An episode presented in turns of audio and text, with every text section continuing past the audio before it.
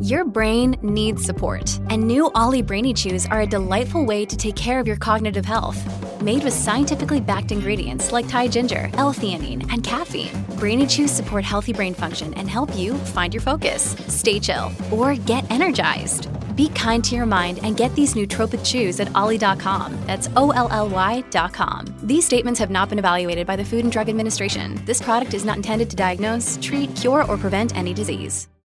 Hello, everybody. This is Marshall Poe. I'm the editor of the New Books Network. NBN listeners like to read books and buy them. So we thought we'd tell you that right now, our friends at Princeton University Press are having a remarkable site wide sale. You can get 50% off books, including ebooks and audiobooks, with the code 50, F I F T Y, at checkout until May 31. You can save some real money on Princeton University Press books. I encourage you to go there and check it out. Welcome to the New Books Network. Good morning. My name is Katrina Anderson, and today I am here with Mrs. Claire Bellerjeau. And today we're going to be taking a look at espionage and enslavement in the Revolution. The true story of Robert Townsend and Elizabeth, written by Claire Bellerjeau and Tiffany Yecke Brooks, with a foreword by Vanessa Williams. Mrs. Bellerjeau, Thank you for joining me this morning.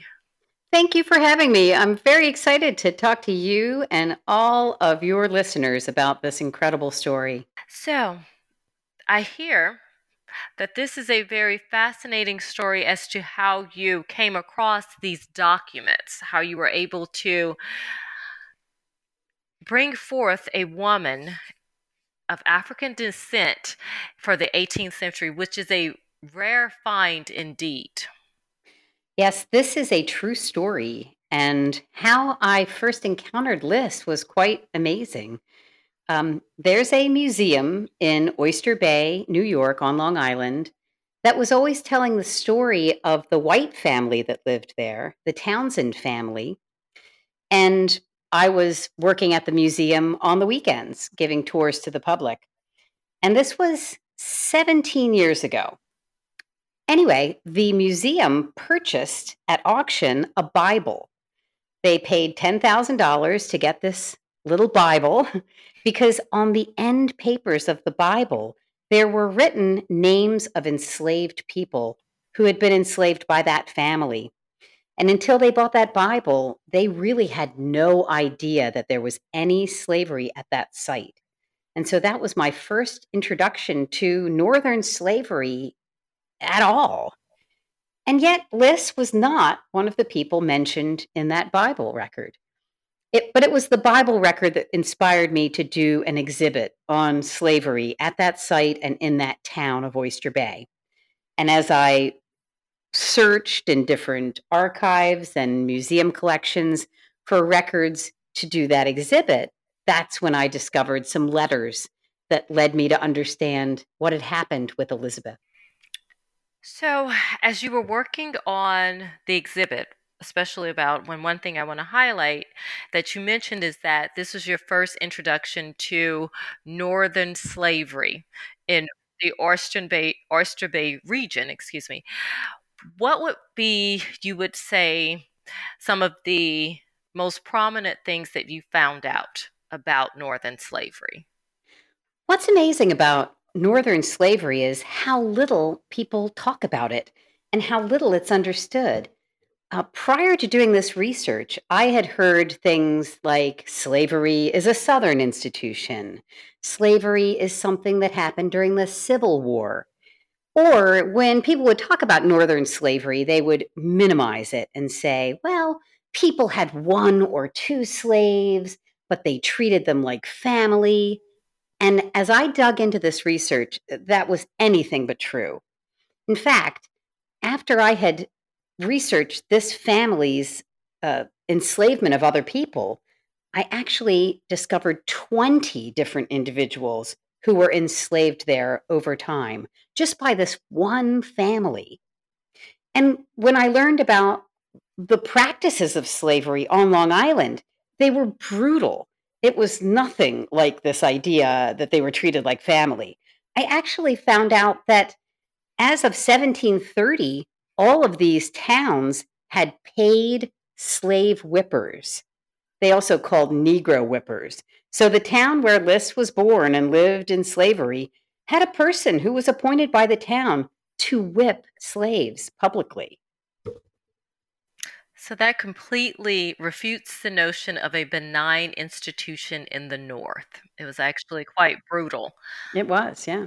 And you can also begin to dig into some of the runaway slave ads that you'll see in the New York area and, you know, really understand the, the horrible conditions that enslaved people had to live in.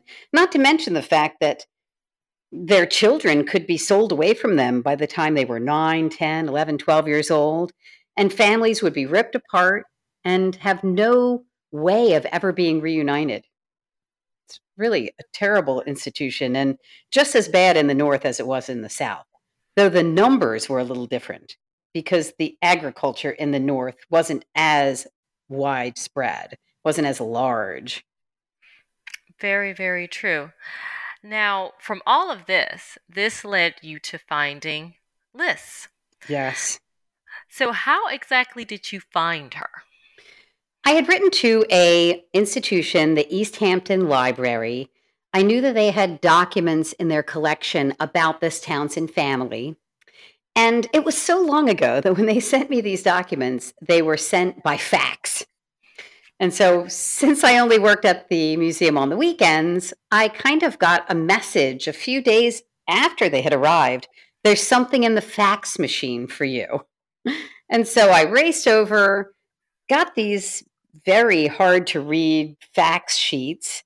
Uh, it was these letters that had been photocopied and then faxed, and tried to start to put together the words that I was reading. And as they emerged from this murky photocopied fax sheet of paper, they were talking about a woman who was in Charleston and who this man who was writing the letter was desperately trying to get back to New York.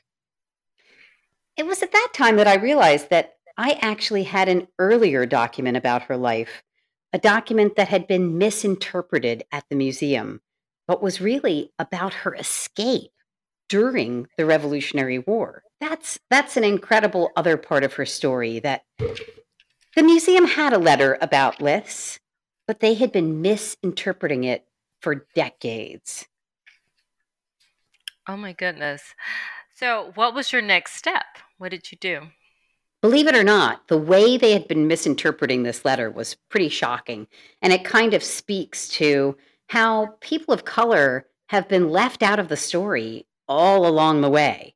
Um, this letter about her escape for years was misinterpreted as a letter about the British stealing a cow. Wow. Isn't that crazy? When you read this letter, it certainly does not appear to be about a cow, but it was as if historians in the 1930s, 40s, and 50s and 60s just could not conceive of this narrative, even though it was clearly stated in the letter. And so then I was trying to piece the story together and find anything I could find out about all of these little side characters.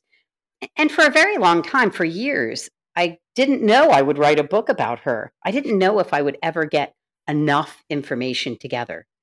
But 16 years later, I was able to find out enough about all the little crumbs, all the little puzzle pieces, so that we could start with her life born into slavery, and then find out about how she had escaped. She had escaped with the British.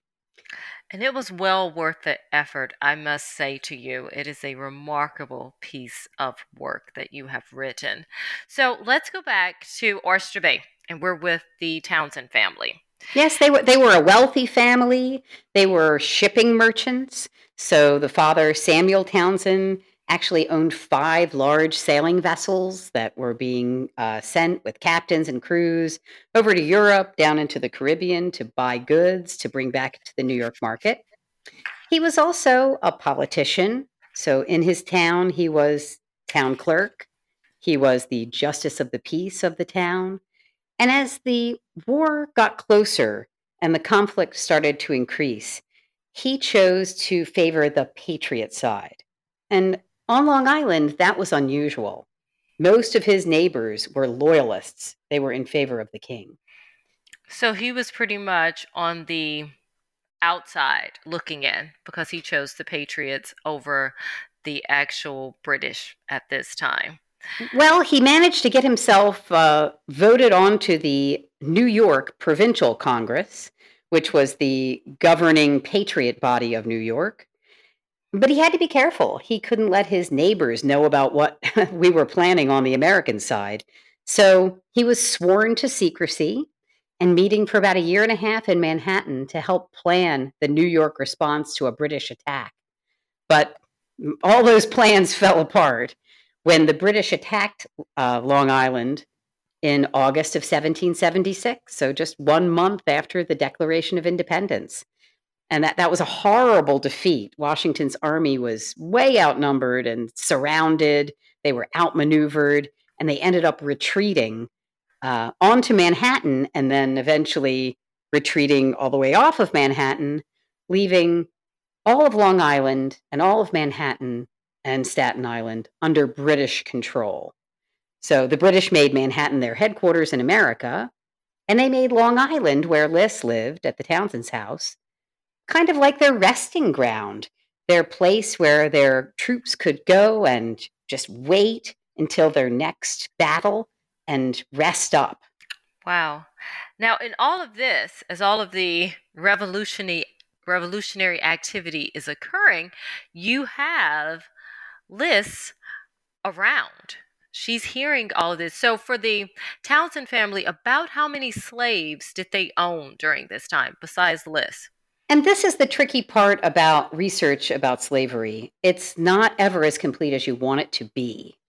So while we know that they had 20 over time, I would estimate 10 to 12 at any given time um, because people had their, their lives, they lived and died, and their children grew up and were sent out of the family potentially. So probably about um, 10 to 12 at the time when she lived there. Now, the men may not have lived in the house because they had about 350 acres of land in different plots, some inside the village, some outside the village. And so there may have been a difference between agricultural people who were enslaved and household slaves. Right. And Liss, she was a household slave. She was. Yes. Mm-hmm. And that gave her contact with the British when they came into the house. So the Townsend's home actually became headquarters in the village.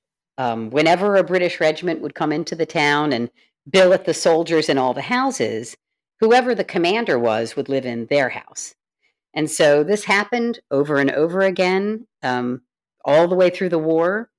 But it was the third regiment that visited the house that really changed her course of life because their commander was an early abolitionist.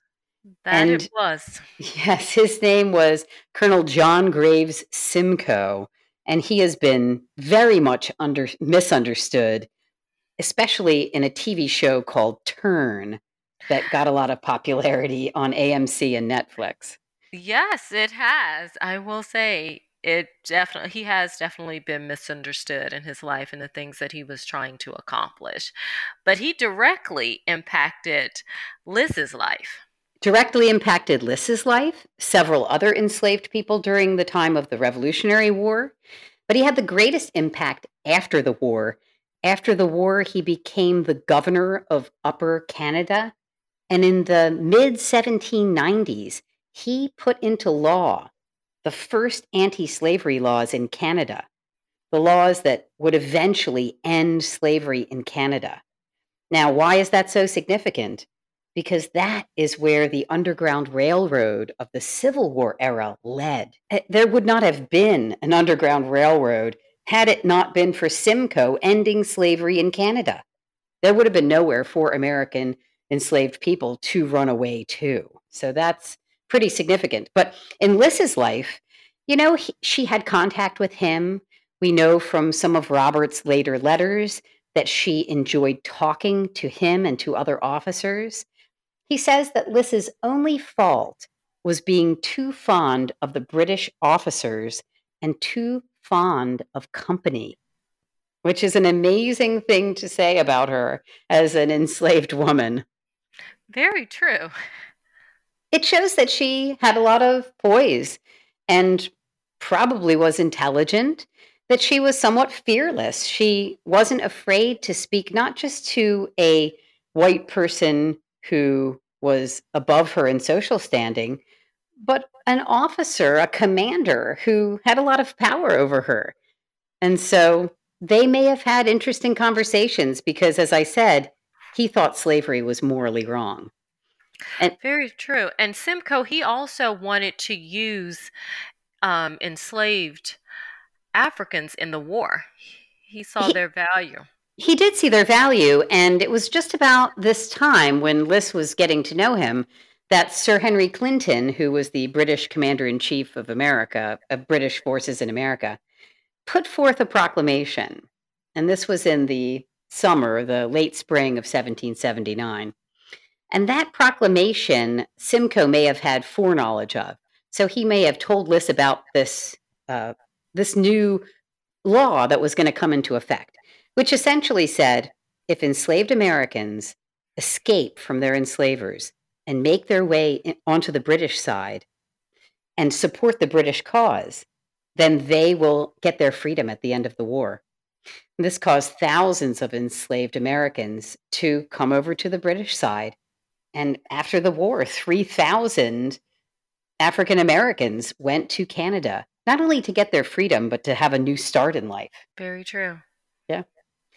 And so, to respond to that, George Washington said to enslavers, if you put your enslaved person, your enslaved man, in my army, and he serves without any problems for three years, at the end of the war, he will get his freedom and the enslaver will get 500 acres of land. So he was really approaching this idea of conscripting black slaves uh, from the enslaver's point of view, since he did enslave hundreds, Washington. Right.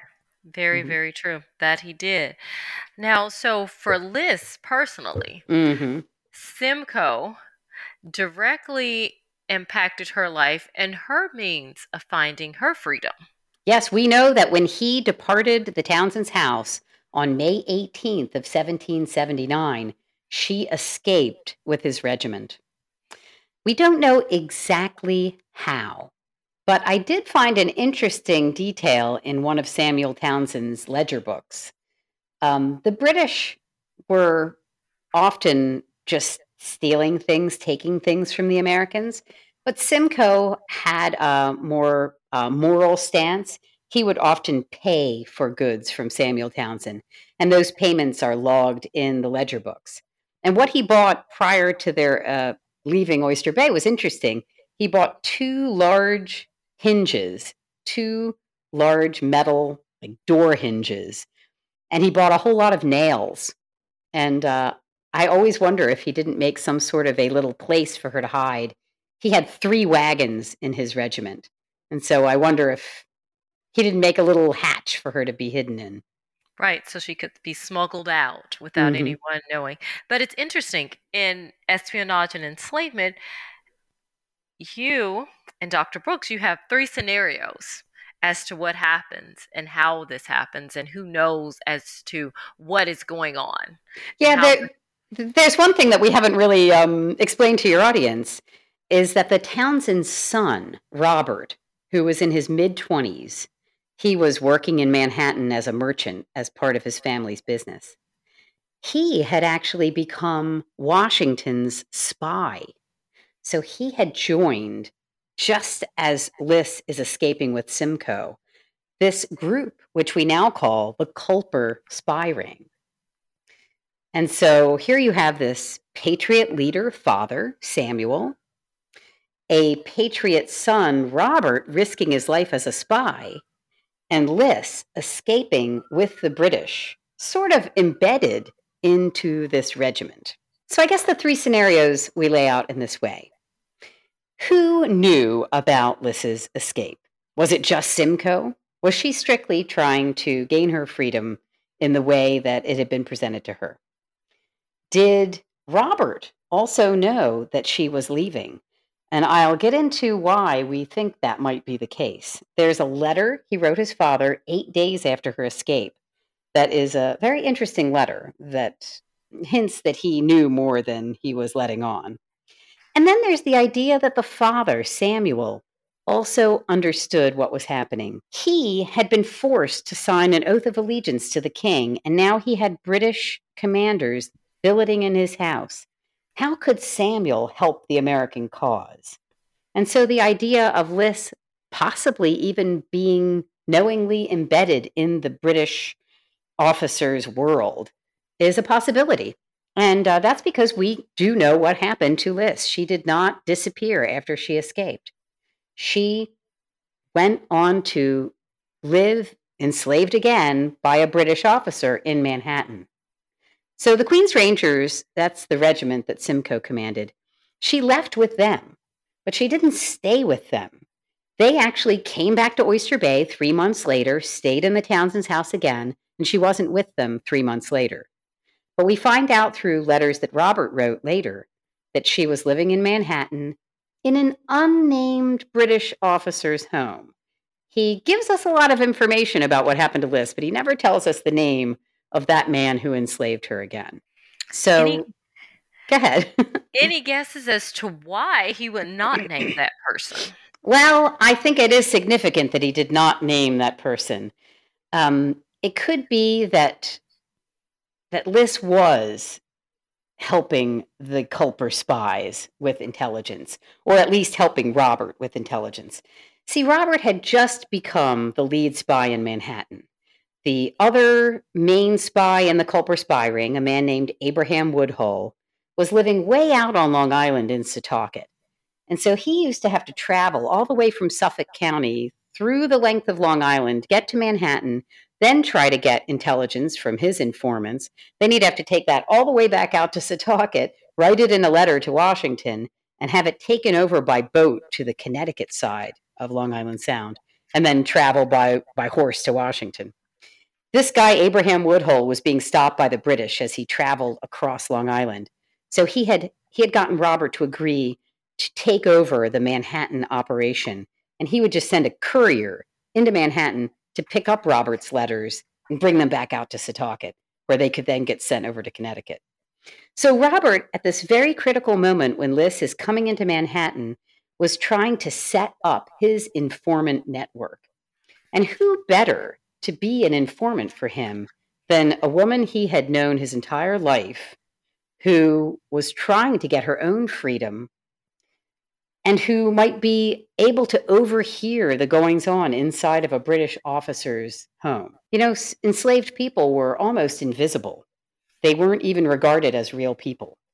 And so they could walk in and out of rooms and overhear things, and the people who were enslaving them weren't even really thinking about that. Very true. So it's possible that she provided Robert and the Culper spy ring with a link to gain the information that they needed. It's possible. I mean, I'm sure that Robert had multiple sources of information that he was relying on to get his intelligence out of New York to Washington. But could Liss have been part of that? It's certainly plausible. Now, right at the same time, the other spy, Abraham Woodhull, says in one of his letters that there's a lady who's helping them. He doesn't say the word lady in the letter, he uses one of their code numbers. They had a series of 700 numbers that represented words. And so he uses the number 355 to talk about a new acquaintance of his in New York who is helping the spies. And she is actually capable of doing something special, something that will outwit the British. And so this word outwit, it's, it's really engaging to me because it means you're doing something clever that's unexpected. And I think that Liss may have been doing just that. Again, we cannot prove that. There was just one letter that spoke of 355 amidst literally hundreds of pages of letters that went out from the Culper spies to Washington. So she's never mentioned again, but the timing is really interesting. And we also know that Robert had contact with Liss in Manhattan during the years when he was a spy. So he told his father in the letter he wrote after her escape that his father should write her off as a dead loss, that he would never get her again, that he shouldn't even try to get her back. But then later on, Robert bought a few things for Liss, and he made note of that in his ledger book. And was this in spring of 1782? Something interesting happens. So, in the spring of 1782, that was one of the purchases. There was another purchase he made for her, bought her something in 1781. But 82 is a very important time because in 81, we had the surrender at Yorktown. And now in 82, there's people leaving the city. Uh, people are beginning to, the British are beginning to evacuate. And so that we find out, did not want to leave New York. She wanted to stay in New York City. And she came to Robert and appealed to him to do something pretty incredible. She asked him to buy her back. And why was that? Well, she wanted to stay in New York, and she thought that if he bought her, she would have a way of continuing to live here. But it's just amazing to think that she had this opportunity to to be free, to And leave with the British. Yeah, and instead she wanted to stay. And there is something that we found out. You could I found out about her at that time. She was about three months pregnant, and that would have been her first child. So I'm a mom, and I know that you're a mother, and I know that your first pregnancy it's it's it's, a, it's you just want so badly to care for your child. You want so badly to have a successful birth and a successful um, infancy with your child, and maybe that had something to do with why she didn't want to leave. Right. And also to be around someone that you know, someone who is familiar. And for her, partially that's Robert as well, because they grew up together. She knew him. Well, she trusted him enough to ask him to do this for her. And she obviously didn't think he was going to hurt her, or she wouldn't have come to him like that. It's also interesting that she knew where he was, right? Right. I mean, he moved his shop and his business and his apartment mid war. So even if she had known where he lived right after she escaped, he then moved his whole uh, business and apartment to another part of Manhattan because he was trying to hide from Benedict Arnold.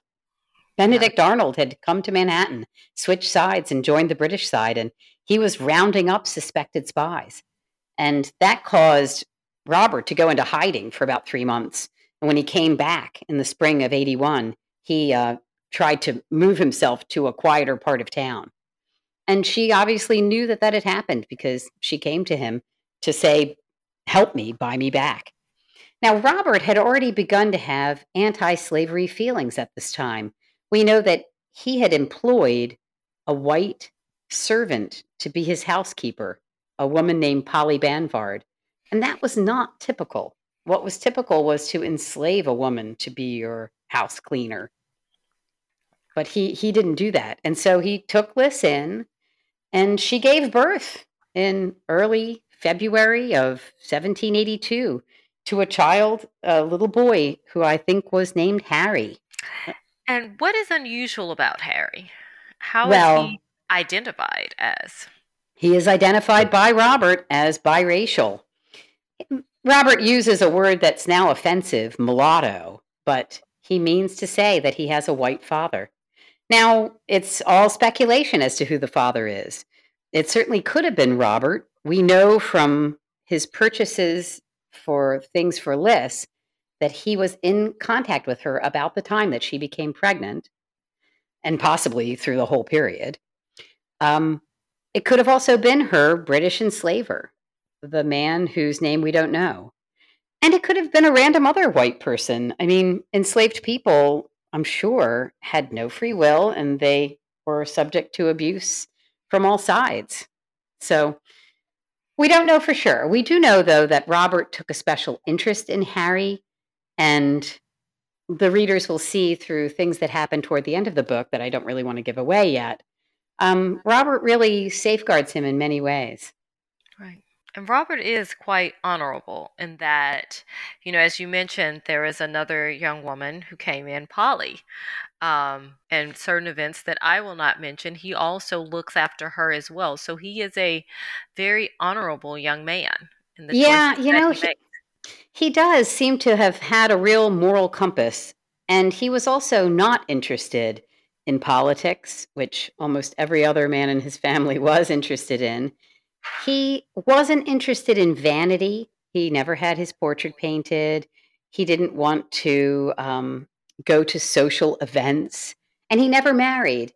And uh, I always wonder if if that wasn't because of his relationship with Elizabeth. Very true.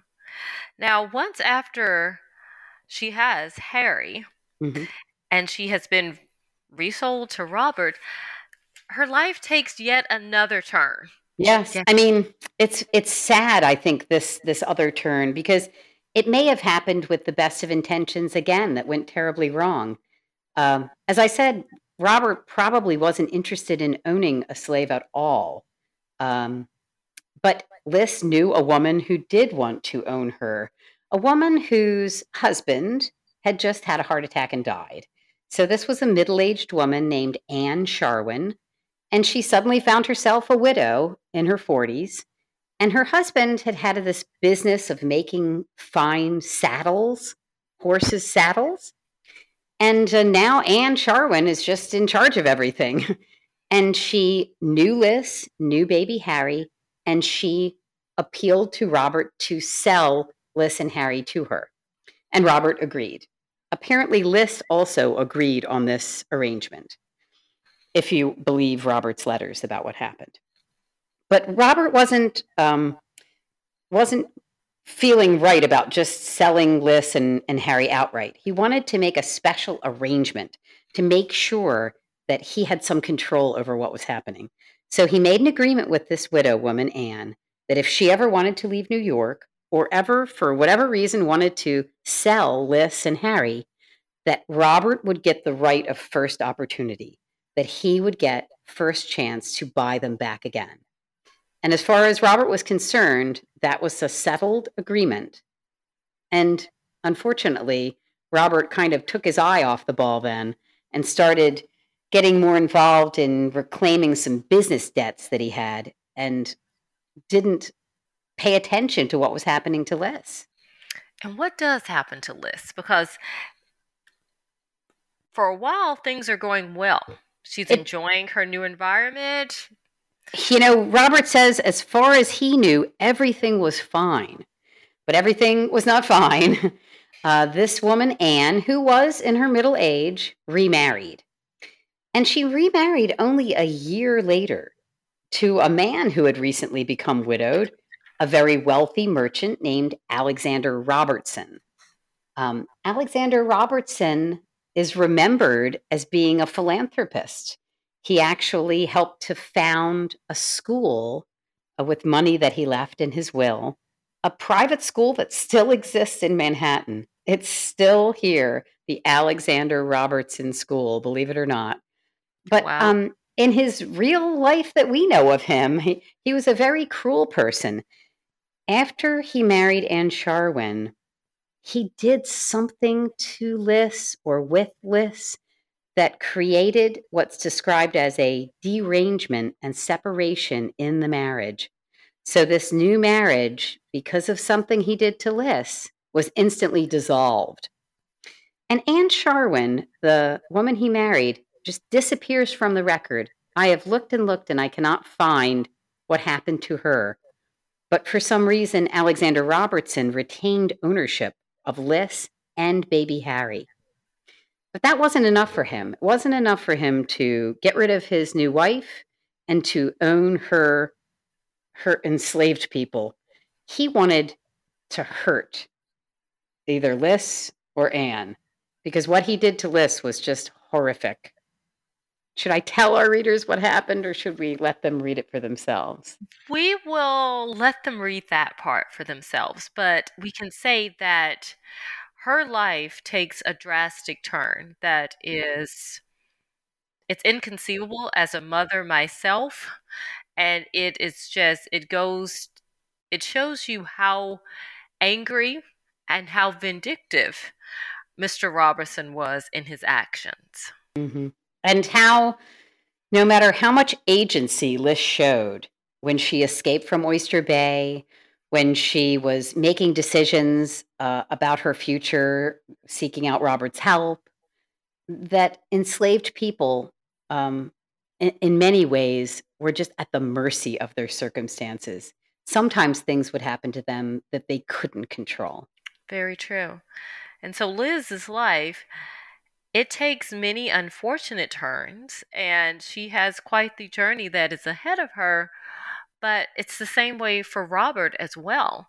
You know, all events that happen once we have the introduction of Mr. Robertson, so many lives are changed and transformed by these actions.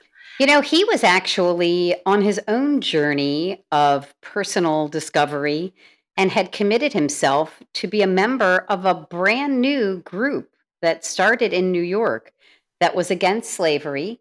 They called themselves the New York Manumission Society. Manumission is a word that readers might not be familiar with, but it means the legal freedom of a person, gaining your legal freedom. And so this group of leading New Yorkers wanted all slaves to be freed. They wanted to end legal slavery, but they couldn't do it. They could not get the votes. And so Robert joined them very early on, maybe their second meeting in 1785. And their president was John Jay. Interestingly, John Jay had also been part of Robert's spy life. He had John Jay had been an advisor to George Washington with his espionage, and John Jay and his brother James Jay had invented the American invisible ink technology. So John Jay had brought his brother in as a chemist, and um, and they had developed. Really, his brother developed it, but he helped him. Our invisible ink. And so here's John Jay showing up again in the story, this time as the leader of an anti-slavery group. Of course, John Jay owned many slaves, so it's this great push and pull of morality you know, how can you be the leader of an anti slavery group and enslave people?